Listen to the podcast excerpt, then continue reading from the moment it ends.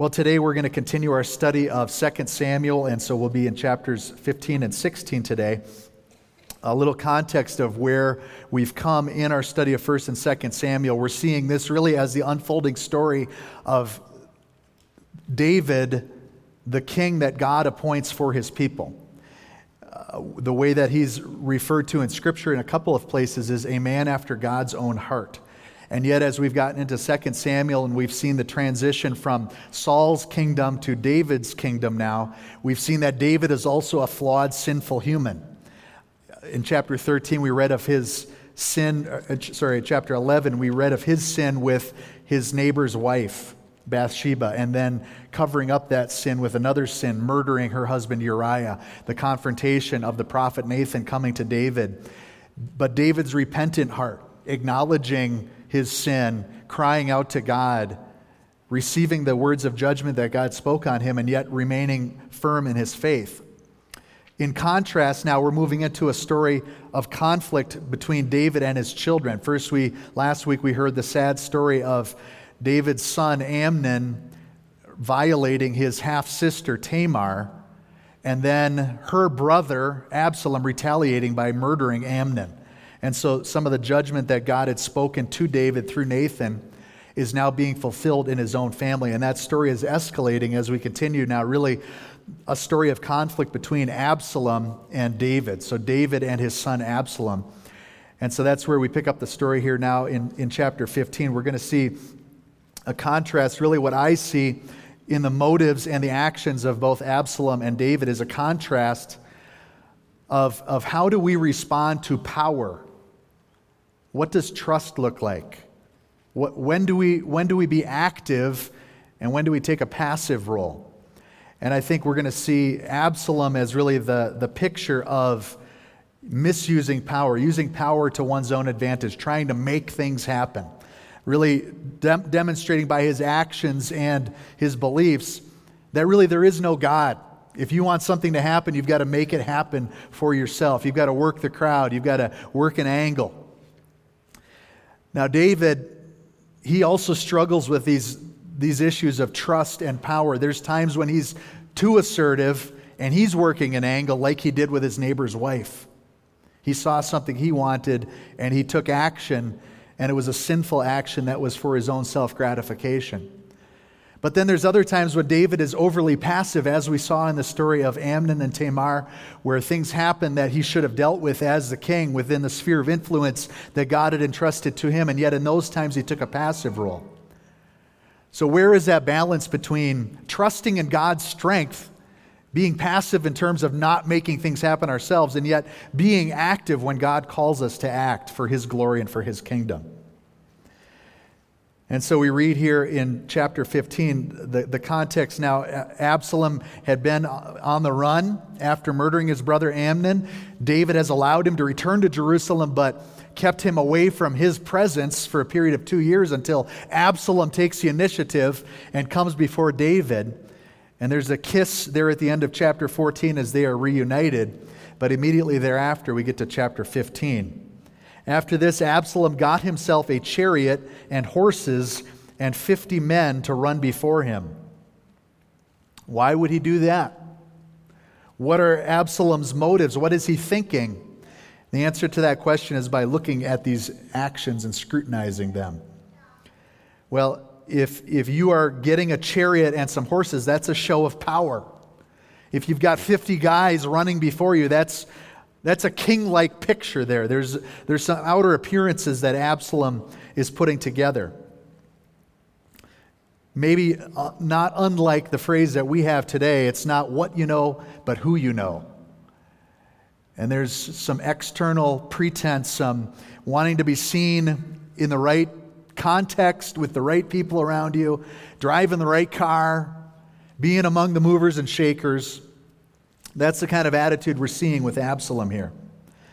So he got himself a chariot, some horses, 50 men to run before him.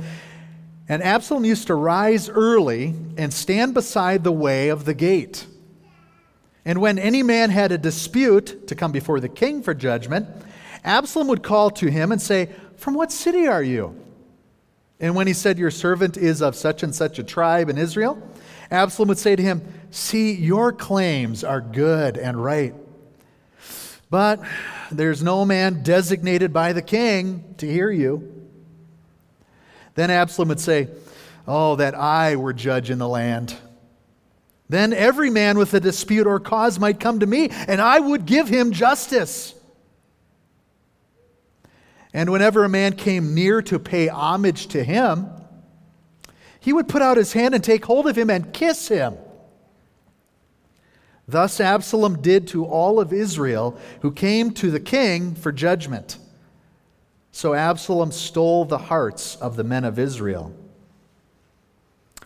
So there's the chariot, there's the horses, there's the 50 men, and all of that is in the context of what we have seen repeatedly as I've brought us back to Deuteronomy 17, that charter of kingship that God lays out way back in the time of Moses for his people. And there in Deuteronomy 17, there's a warning about this very kind of behavior. God says to his people, when you come to the land that the Lord your God is giving you and you possess it and dwell in it, and then say, I will set a king over me, like all the nations that are around me. You may indeed set a king over you, whom the Lord your God will choose. And then he lays out some stipulations. Four requirements, though, of that king. Number one, he's got to be a brother, not a foreigner. Number two, he shouldn't be a king that amasses horses and trusts in chariots, especially the kind of king who tries to take you back to Egypt to get some of those Egyptian horses. Don't ever put your trust in that military power that horses represent. And don't get a king who takes many wives or accumulates lots of silver and gold. But instead, the kind of king I want for you, my people, the Lord says, is the kind of king who writes a copy of this book of the law and carries it with him and lives by it and teaches it to the people and reminds them who the real king is. And so, by Absalom's actions, we're getting a glimpse into his heart and where his source of strength and hope lies. The chariots, the horses, the fighting men, Then, he, then he, we move into the next description of his actions here as we're looking into what is he thinking? What's the motive behind his actions? He looks like a politician here in an, in an election cycle, doesn't he? He's going to every constituent, every special interest, and say, Yep, I'm going to, your special interest will be happy when I'm in charge. You know, I'm just picturing the scene as you've got many people coming through the gates of the city, probably a couple neighbors who maybe are in dispute with one another. And, you know, neighbor A comes through and he says, Yep, I'm, I'm on your side. I'll make it happen. Then, you know, farmer B comes in and he's talking about neighbor A. Yeah, I'm with you too. Yep, I'm on your side. If I was in charge, you'd get your way. We'd resolve this. Empty promises, justice for everyone. But again, it's, it's kingly behavior, it's a posture that he's putting out there, that Absalom is, is putting out there as he's stealing the hearts of the, of the men and women of Israel. He also wants to portray himself as being approachable. He's, he's one that works the crowd, he's pumping every hand, he's kissing the babies. Oh, no, no, don't bow down to me and give me reverence just because I'm the king's son. No, stand up here. In fact, let me give you an embrace, let me give you a kiss.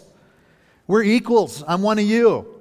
Like the politician rolling up his or her sleeves and holding a shovel. First time in their life they've done that, right? I'm sorry, I'm picking on politicians today. So he's working the crowd. You know, it is true that humility is such an attractive trait that people imitate it. And that's what Absalom is doing here. He's, he's presenting himself as someone with humility. And through all of this behavior, his real goal is to steal the hearts of the people. There's times that we are tempted to behave like Absalom did, to make things happen on our own, to be seen in a, in a certain way, to portray ourselves in a certain way, to work an angle, to tell people what they want to hear, maybe even to come off as being humble and down to earth. And we'll see as the story unfolds that for Absalom, these behaviors were part of a conspiracy. There's a subversive element to these actions. It's not benign, neutral, just wanting to be perceived as a nice guy. He's trying to seize power. He has as his goal to dethrone his own father and to take power for himself. Well, what's David thinking in all this? Because this is happening under his nose. Absalom is not just living in Jerusalem, but he's been reunited with his dad. And this is taking place at the gate of the city where David lives. If, if his son has a chariot and some horses and 50 men running out before him, and if he's getting up early every morning to meet the people at the gate of the city, offering justice, giving kisses of embrace, this news has gotten to David, and yet David, once again, is passive. He's inactive. For how long? The next verse. At the end of four years, this whole conspiracy has been building and mounting, and David has done nothing. While Absalom is stealing the hearts of the men of Israel, David is not addressing this growing problem.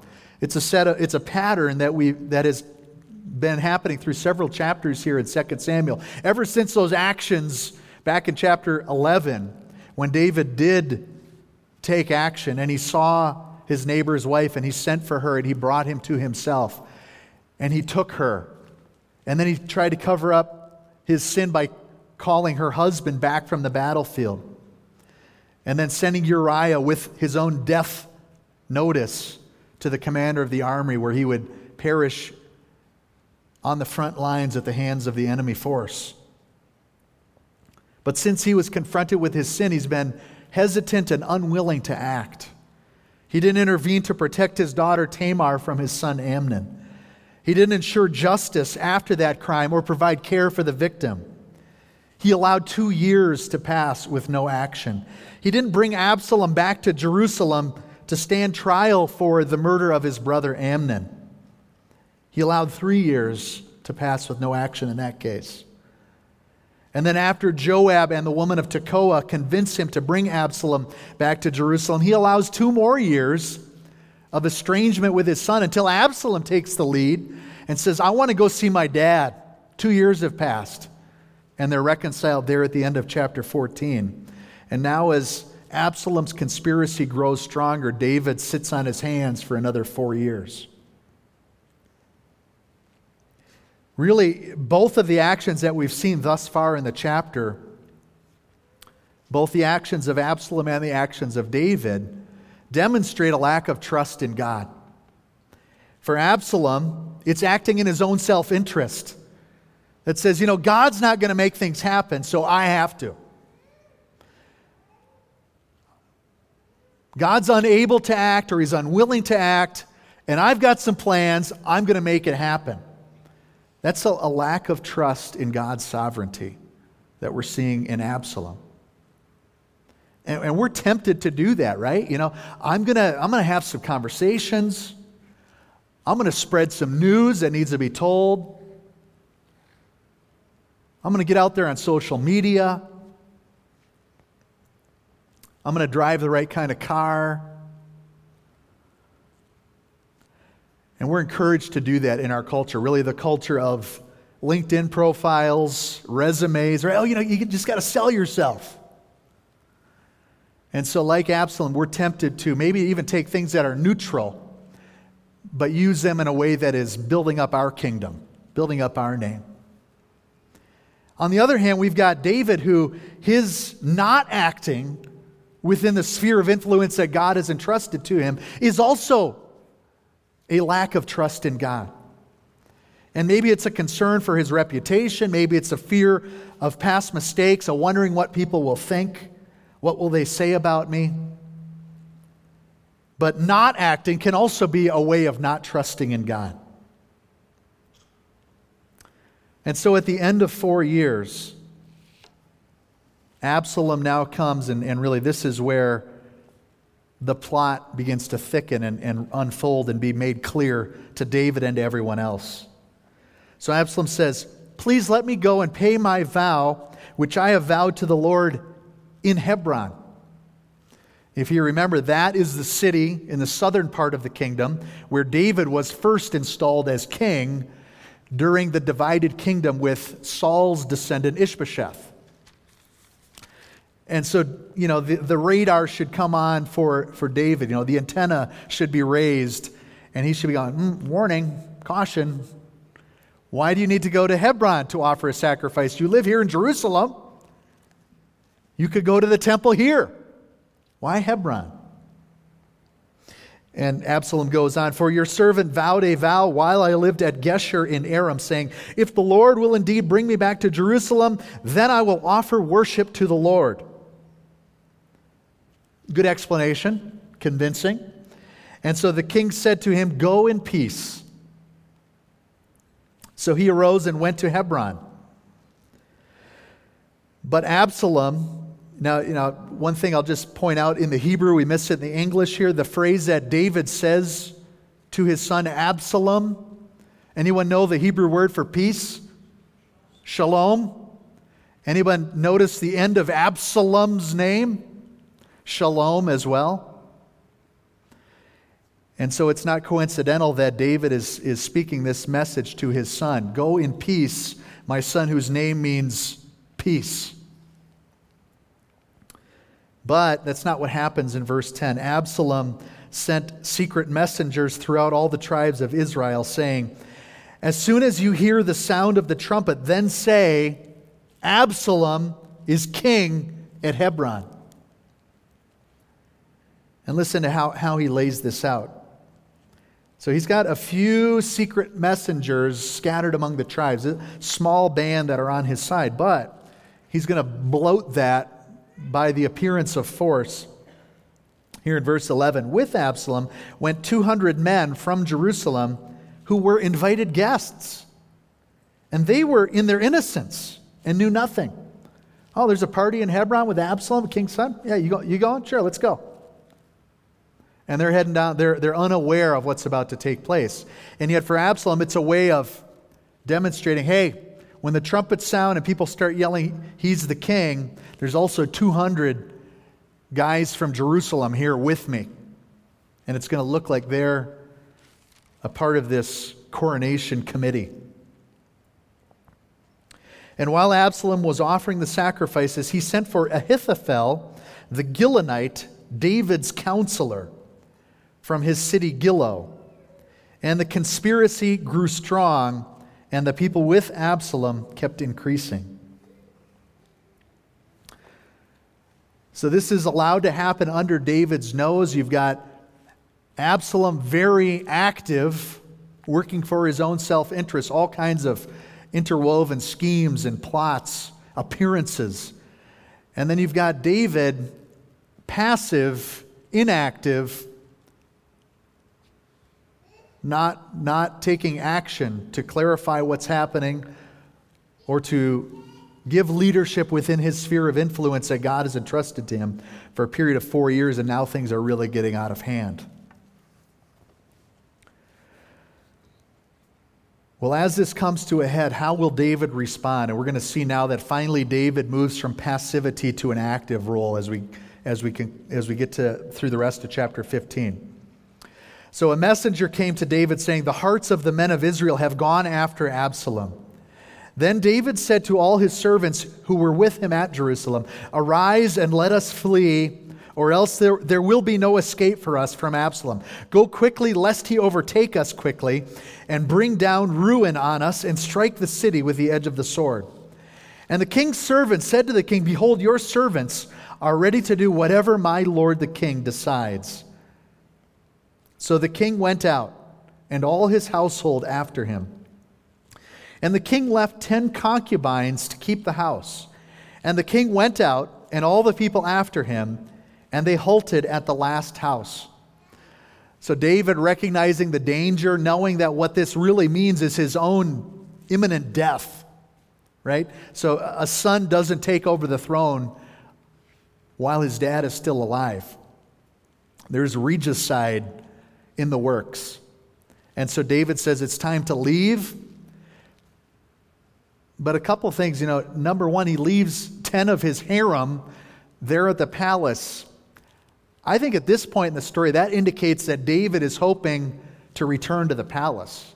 You know, that he's not giving up and taking his entire family out, but that there's thoughts that either things will be worked out with Absalom, there'll be the ability to reconcile and to, to quelch this conspiracy before it really heats up. Or, or I'm not sure what he thinks about Absalom's future, but it seems that there's some hope that his kingdom will continue on in that he leaves these 10 concubines there at the palace. But we'll see that that take a, takes a dark twist in the next chapter. And they halt at the last house, so they're on the very outskirts of the city, the last house before you're out of town. He's got a small band of faithful, loyal companions that are with him.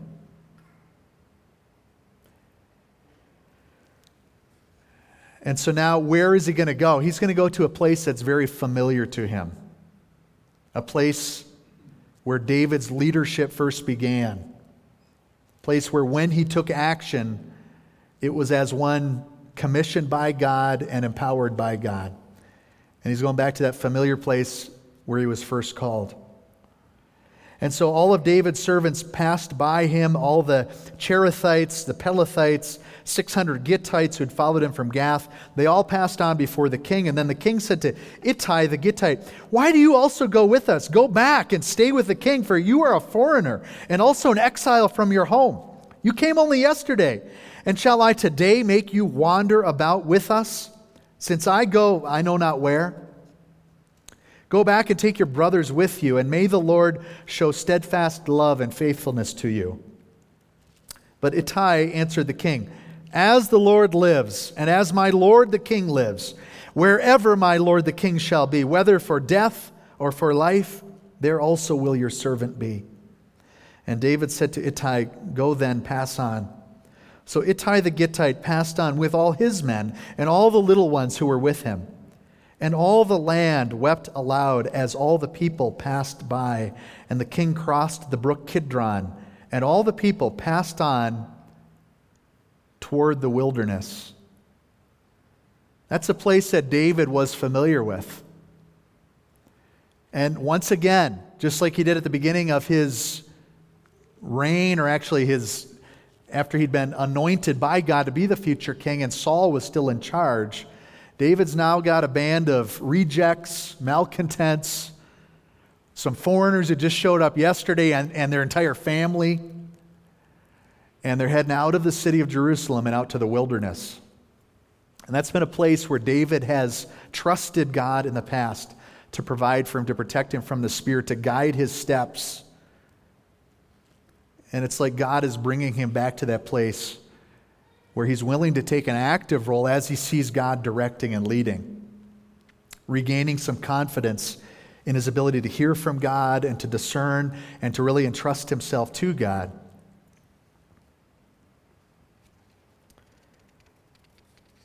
The wilderness is that place that God leads you when you need a reminder that the fight is not yours.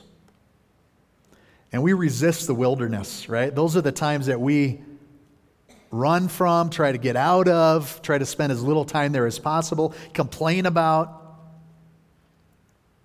And it's totally natural to pray to God during those times of wilderness and say, God, get me out of here. Bring me to the green pastures, to the still waters. The wilderness is dangerous, it's scary, and yet it's a place that God brings us when we need a reminder to trust in Him. And if at the end of that wilderness time we trust in Him more, it was worth it. If the wilderness causes us to doubt Him or to turn our back from Him or to reject Him, we've missed the point of that wilderness journey. Sometimes the wilderness feels like it will never end. How long, O Lord? David cries out in the Psalms. And he does have those fist shaking psalms at, time, at times, the ones that we rarely sing about as we sing songs of victory and triumph and joy and hope. And yet there are psalms of lament. The imprecatory psalms. How long, O Lord? And there's no neat bow at the end of it. Yet I will trust in the Lord. They end in anger and sadness.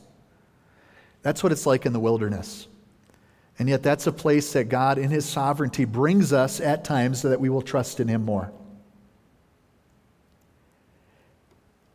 Usually, power and trust are opposed to one another. You either have power or you have trust because you need it. And when you have power, you tend to trust in your power, just as Absalom is doing here in the story. Absalom, he grasped for power, he seized power, he made things happen. David, he's holding power loosely. You know, he's still got the army there in Jerusalem. His son's got, you know, a, a, handful of loyal supporters down in Hebron, 200 confused guys that aren't quite sure why they're there. And then whatever is happening down in Hebron, it's still early in this time of insurrection. David could have clung to power and so We're going to go down to Hebron and destroy my son and put an end to this rebellion. And yet, just as he did when Saul continued as king for years, and he had opportunities to cut a piece of his robe off in a cave, to use his own spear while he was sleeping, take matters into his own hands. And yet, David held that power with an open hand and said, God, in your timing, in your way, with your plans, when you want to use me, I'm available to you, but I won't make things happen myself. And now, as his own son is coming to take that kingdom, David once again shows that same heart and says, Let's just go. If God wants to hand my kingdom over to my son, it's his kingdom, really, not mine. And so he has a, a small band of loyal friends that are following him out into the wilderness. And he's continuing to trust in that all powerful right hand of God David is trusting in God to make things happen. Here's his own words from Psalm 20, a psalm of David. Now I know that the Lord saves his anointed. He will answer him from his holy heaven with the saving might of his right hand. Some trust in chariots and some in horses, but we trust in the name of the Lord our God. David's living that. And the blessing is that with that commitment, God does send some supporters to encourage him that he's not alone in the wilderness. Verse 24 Abiathar came up, and behold, Zadok also came with all the Levites, bearing the ark of the covenant of God. And they set down the ark of God until the people had all passed out of the city. Then the king said to Zadok, Carry the ark of God back into the city. If I find favor in the eyes of the Lord, he will bring me back and let me see both it and his dwelling place. But if he says, I have no pleasure in you, behold, here I am. Let him do to me what seems good to him. The king also said to Zadok the priest, Are you not a seer? Go back to the city in peace with your two sons Ahimaaz your son, and Jonathan the son of Abiathar. See, I will wait at the fords of the wilderness until word comes from you to inform me. So Zadok and Abiathar carried the ark of God back to Jerusalem, and they remained there. You hear that heart of David in those words? Either God will bring me back or not. Let him do to me what seems good to him. You remember back, anybody remember the WWJD movement back in the, the 90s? You know, everybody's wearing these bracelets and t shirts. That was what would Jesus do? So then somebody thought that was such a great idea. I'm going to come up with another acronym so I can sell some bracelets too. Frog. Anybody remember that one? This is a little bit more obscure youth ministry 90s. Larry, maybe? I don't know. F R O G. Fully rely on God. I bet you David had one of those on both wrists. He's got the t shirt on, he's got the baseball cap. And that's really his posture, is he's just saying, you know, if God wants me to get a chance to go back to Jerusalem to see the ark, to worship at the temple, So be it. If this is if this is God's way of saying, David, I am done with you, I'm handing the kingdom over to your son, I trust him. It's not, it's not what's best for me. It's not my personal self interest. It's not my goal. I am entrusting myself to Him, to the God that sees the future, that knows all the details that I don't, the God that's got 10 things going at once when I just have one thing on my mind and heart. And if part of His plan is dethroning me, I trust Him. That's what it looks like to be a man after God's own heart.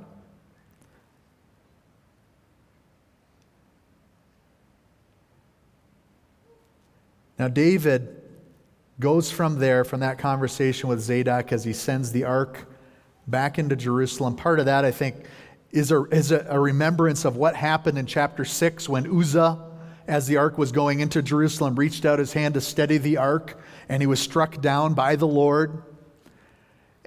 And David was hesitant to bring the ark into Jerusalem. There's a holy reverence for the presence of God. And David says, Leave the ark here God is sending us out into the wilderness, and we're going to trust Him and follow Him without this symbol of His power and His strength and His presence with us. We're going to trust that He will guide our steps. And then David goes from there up to the Mount of Olives. He's weeping as he goes, barefoot, his head is covered. All the people who were with him covered their heads, and they went up, weeping as they went.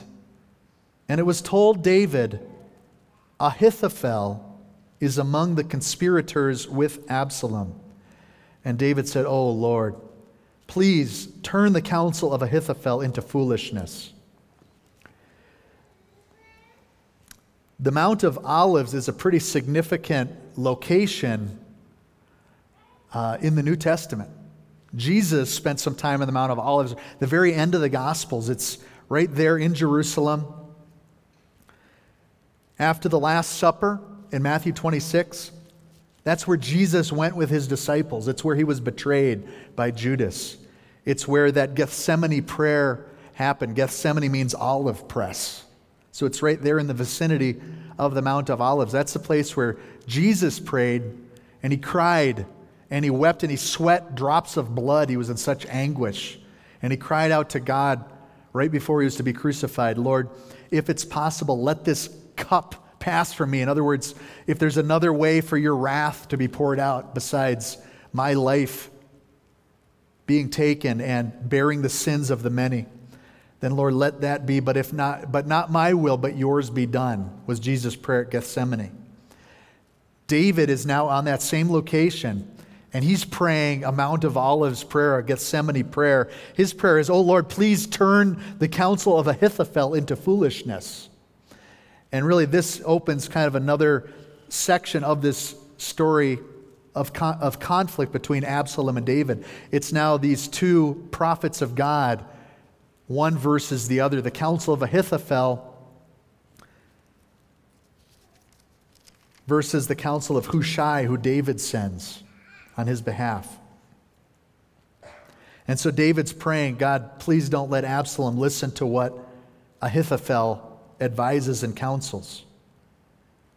And now David takes an active role again as he's moving into the wilderness, demonstrating and declaring trust in God. While David was coming to the summit where God was worshiped, behold, Hushai the Archite came to meet him with his coat turn, torn and dirt on his head. David said to him, If you go on with me, you will be a burden to me. But if you return to the city and say to Absalom, I will be your servant, O king. As I have been your father's servant in time past, so now I will be your servant. Then you will defeat for me the counsel of Ahithophel. Are not Zadok and Abiathar the priests with you there? So whatever you hear from the king's house, tell it to Zadok and Abiathar the priests. Behold, their two sons are with them there Ahimaaz, Zadok's son, and Jonathan, Abiathar's son and by them you shall send to me everything you hear. So Hushai, David's friend, came into the city just as Absalom was entering Jerusalem. Coming up from Hebron, heading into Jerusalem, just as David has left the last house on the outskirts of the city, he's heading into the wilderness. Timing is perfect. David's got a few loyal men still there in Jerusalem. He's, he's in the wilderness. David's in the wilderness. He's taking charge. He's giving orders. He's leading. We haven't seen this for years.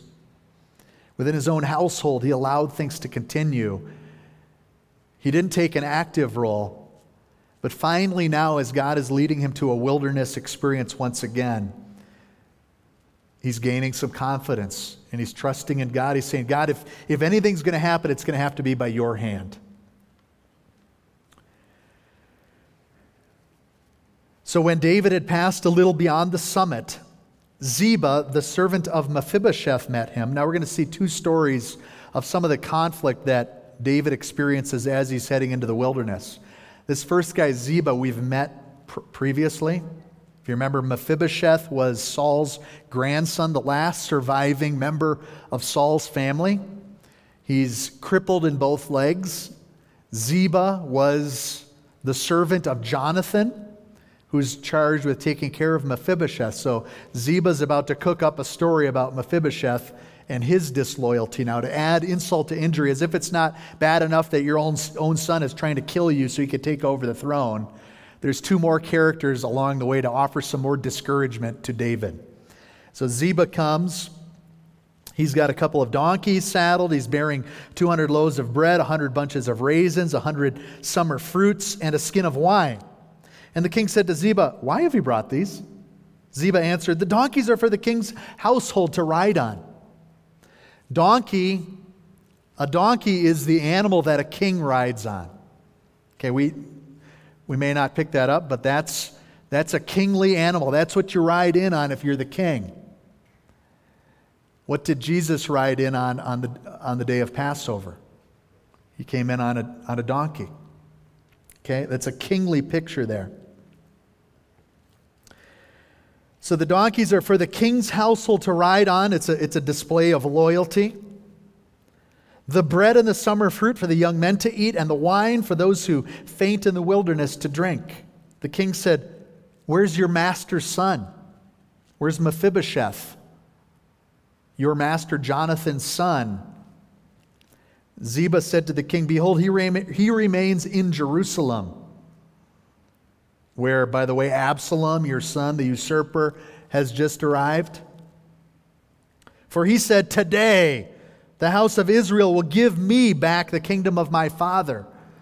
So Ziba is, is cooking up a story and saying that Mephibosheth sees this as an opportunity to reestablish the throne of Saul.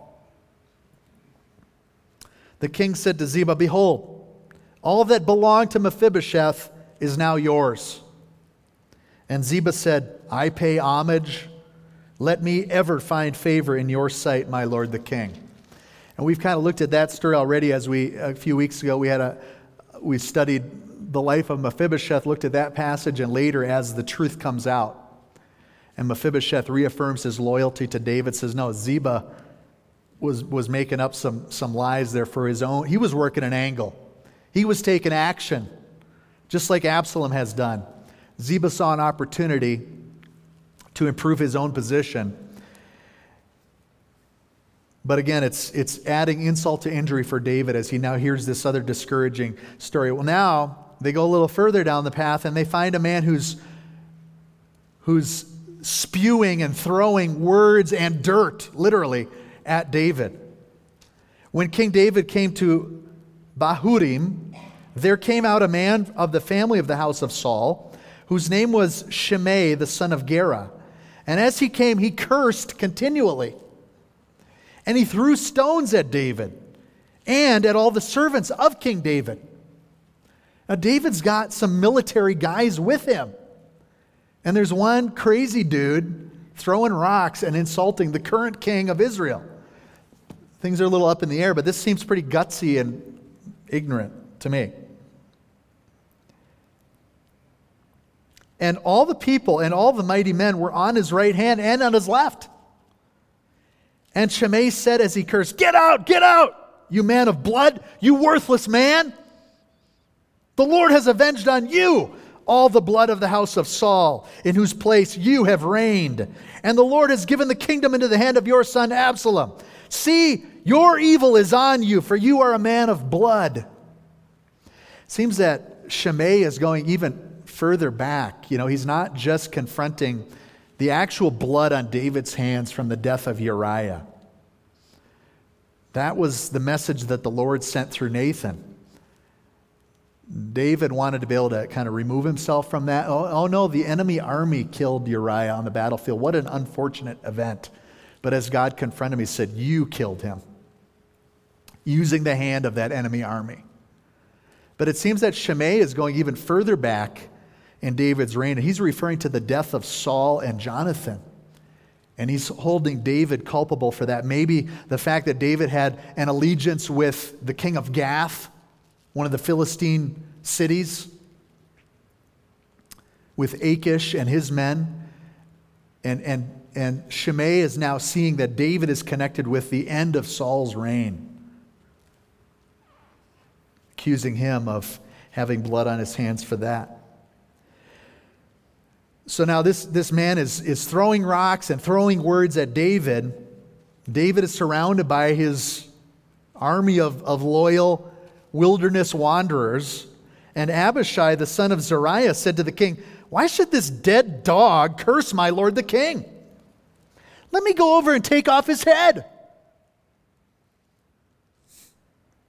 But the king said, What have I to do with you, you sons of Zeruiah? If he is cursing because the Lord has said to him, Curse David, who then shall say, Why have you done so? So David is taking these words of insult and these rocks thrown at him and holding it with an open hand and saying, You know, maybe God told him to curse me. I'm just going to roll with it. If God's got my reputation in his hands. The bruises will heal. Maybe this is part of God's will for me in the, in the wilderness. David's a bigger man than I am. How about you? How do you take personal insults, attacks on your reputation, people throwing stuff at you? Do you, do you have that attitude of, you know, maybe God sent them to throw rocks at me and to curse at me? I'm good with that. That's a, that's a tough place to be. And yet it, it shows a level of trust that David has through the circumstances in his life, saying, God will avenge me if that's in his will. And so then, verse 11, David said to Abishai and to all his servants, Behold, my own son seeks my life. How much more now may this Benjamite? Leave him alone and let him curse, for the Lord has told him to. It may be that the Lord will look on the wrong done to me and that the Lord will repay me with good for his cursing today. So David and his men went on the road while Shimei went along on the hillside opposite him and cursed as he went and threw stones at him and flung dust. And the king and all the people who were with him arrived weary at the Jordan and there he refreshed himself.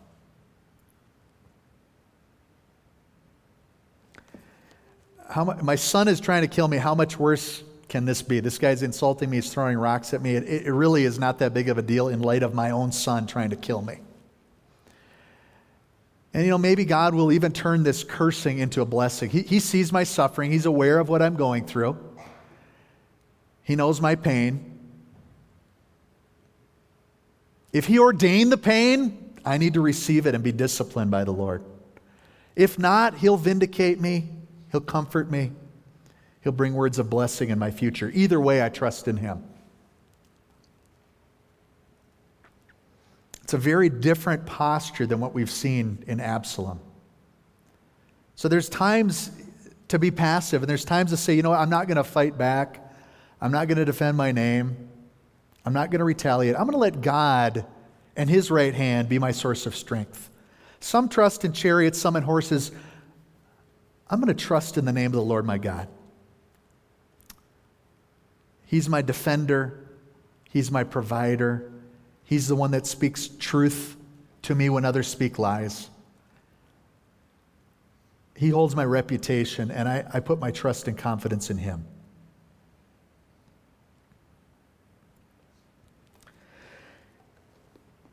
And so let's conclude chapter 16 as now the, the, the plots start to merge together as Absalom has entered Jerusalem. The prophet that David has sent back into the city, Hushai, has now arrived right as the remaining counselor, Ahithophel, is there beginning to give advice. And it's, it's beginning that the conflicting advice of these two counselors. We won't get fully into that story, but let's, let's read the end of chapter 16 here today. So Absalom and all the people, the men of Israel, came to Jerusalem, and Ahithophel with him. And when Hushai the Archite, David's friend, second time we've heard that phrase of him, came to Absalom, Hushai said to Absalom, now I want you to really pay careful attention to, to Hushai's careful choice of words in the next few sentences. Um, give you a little clue on what you're going to see here. Have you ever heard someone tell you a preposterous story? An adult?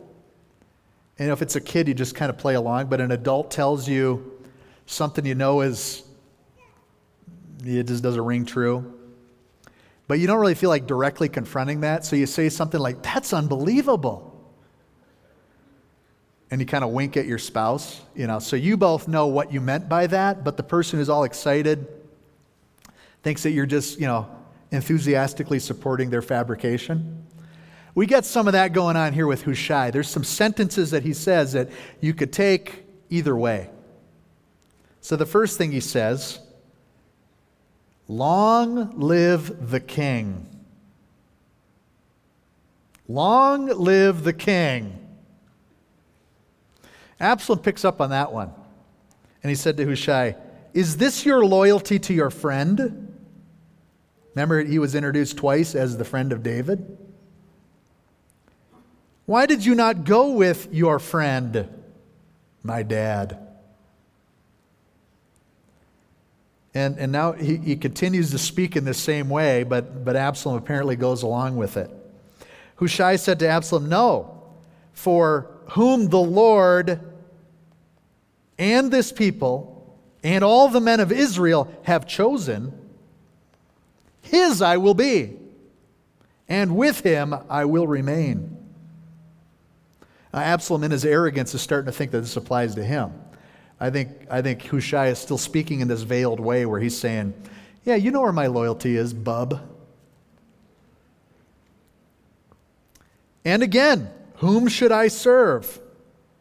Now he finally recites the line that David fed him at the very end here of this dialogue. Should it not be his son? As I have served your father, so I will serve you. So he delivers the line that's going to allow him to remain there in Jerusalem to give counsel in contrast to what Ahithophel is advising Absalom. And so Absalom doesn't say off with his head. So now we've got Hushai standing there, and then Absalom turns to the other counselor, Ahithophel. Give your counsel. What shall we do? Ahithophel said to Absalom, Go into your father's concubines, whom he has left to keep the house, and all Israel will hear that you have made yourself a stench to your father, and the hands of all who are with you will be strengthened. Good advice or bad advice? Well, if the goal is insurrection, it's pretty good advice. Because there's going to be those who are wavering, those who are holding out hope that there can be a peaceful restoration of the relationship between Absalom and David. And this act will destroy any hope of there ever being a reunited family for David with his son Absalom. This will be a very public, vulgar act that's going to really make people know that this is a this is the new king. He has now taken over the king's harem at the palace. And so that's what happens. They pitched a tent for Absalom on the roof, the very location where David had gazed down on his neighbor's wife. And Absalom went into his father's concubines in the sight of all Israel. This is in fulfillment of part of the pronouncement that Nathan spoke to David, the pronouncement of judgment from the Lord. Back in chapter 12. Here's what it says in verse 11 Behold, God says to David, I will raise up evil against you out of your own house. And I will take your wives before your eyes and give them to your neighbor, and he shall lie with your wives in the sight of this sun. It's really that prophecy being fulfilled now. And the last verse here of chapter 16 In those days, the counsel that Ahithophel gave was as if one consulted the word of God. So was all the counsel of Ahithophel esteemed both by David and by Absalom.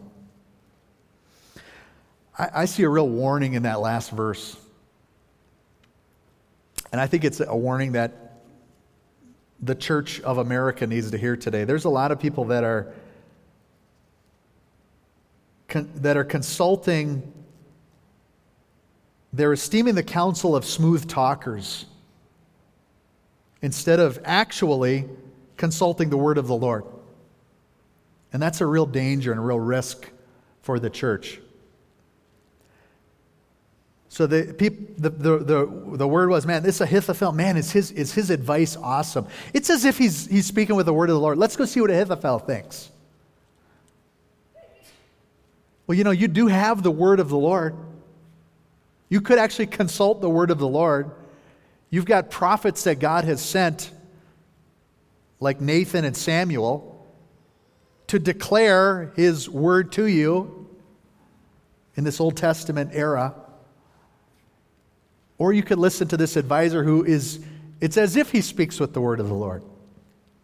And there's a danger and a caution here because the advice that Ahithophel gives to Absalom is it's conducive toward achieving the end that Absalom had desired. So it's good advice in that way. Like, how can I do something that I want? Whether or not God wants it, I, I don't really care. But I want the throne. I want my father dethroned. What's the best way to make that happen, Ahithophel? What Absalom needed to hear was, You're wrong. You're going down the wrong course, buddy. You're seizing power for yourself that God has not given to you. And you need to repent and be reconciled. And instead, he gets the advice that he's seeking. I want to know how to get what I want. And Ahithophel gives him good advice down that path. So there's a caution to us here to be, to be the people who actually consult the word of the Lord, not just esteeming the counsel of smooth talkers, including a pastor on a Sunday morning, right? Open this book for yourself and read it. Make a copy of it, carry it with you, live by it, demonstrate to your family what it is to live by every law, command, and decree that the Lord our God has given to us. Put your faith and confidence in Him and trust in Him to be the one that fights your battles, even when He leads you into wilderness times where your faith is tested and there's rocks and words thrown at you, and your reputation is only in His hands, and all you see is opposition around you. Kind of a sad place to end today, but this is, this is a five chapter long story. And I think two chapters is, is good for today. And maybe it's good for us to rest in that place because David spent some time in the wilderness. And maybe some of us can identify with that today. I'm going to ask if we would all stand together in prayer. Some of us today, as you're, as you're standing, this is putting yourself in God's hands and saying, God, I'm in that place right now where I need to hold an open hand to you and say, It's by your right hand that I find my strength and trust. And others today, maybe just to stand in prayer for those who are in this room who are going through that wilderness time right now to pray that God will sustain them. And God's going to use you like one of the faithful friends in that time, uh, that low time in someone's life to come and say, hey, you know what? I'm a loyal friend. I'm with you. You're not alone. God has not abandoned you. Do you want me to cut off that guy's head? No, put the sword away. We need friends like that as well to, that, that have our back in those difficult times. So I think God's calling each of us in one of those ways today, right? So let's go to Him in prayer. Lord, we thank you that you are able and more than able to work in our situations. God, thank you that it's not about our name and our glory, but it's about your name and your glory. And God, our reputation is insignificant in comparison to your reputation. Today, what we are all about is glorifying you, bringing praise to you. God, we, we don't want to be like those who consult uh, people with whose opinions are impressive and smooth talking, and it's as if they've consulted your word. But Lord, we want to be those who go to your word, who encourage one another to go to your word, who go to your word together, who, Lord, hold our spheres of influence and responsibility and leadership with an open hand, entrusting our futures to you all of our hopes, all of our aspirations, even our reputations. And when the insults come and the attacks and the words fly, God, we don't need to retaliate, even though we're tempted to do so.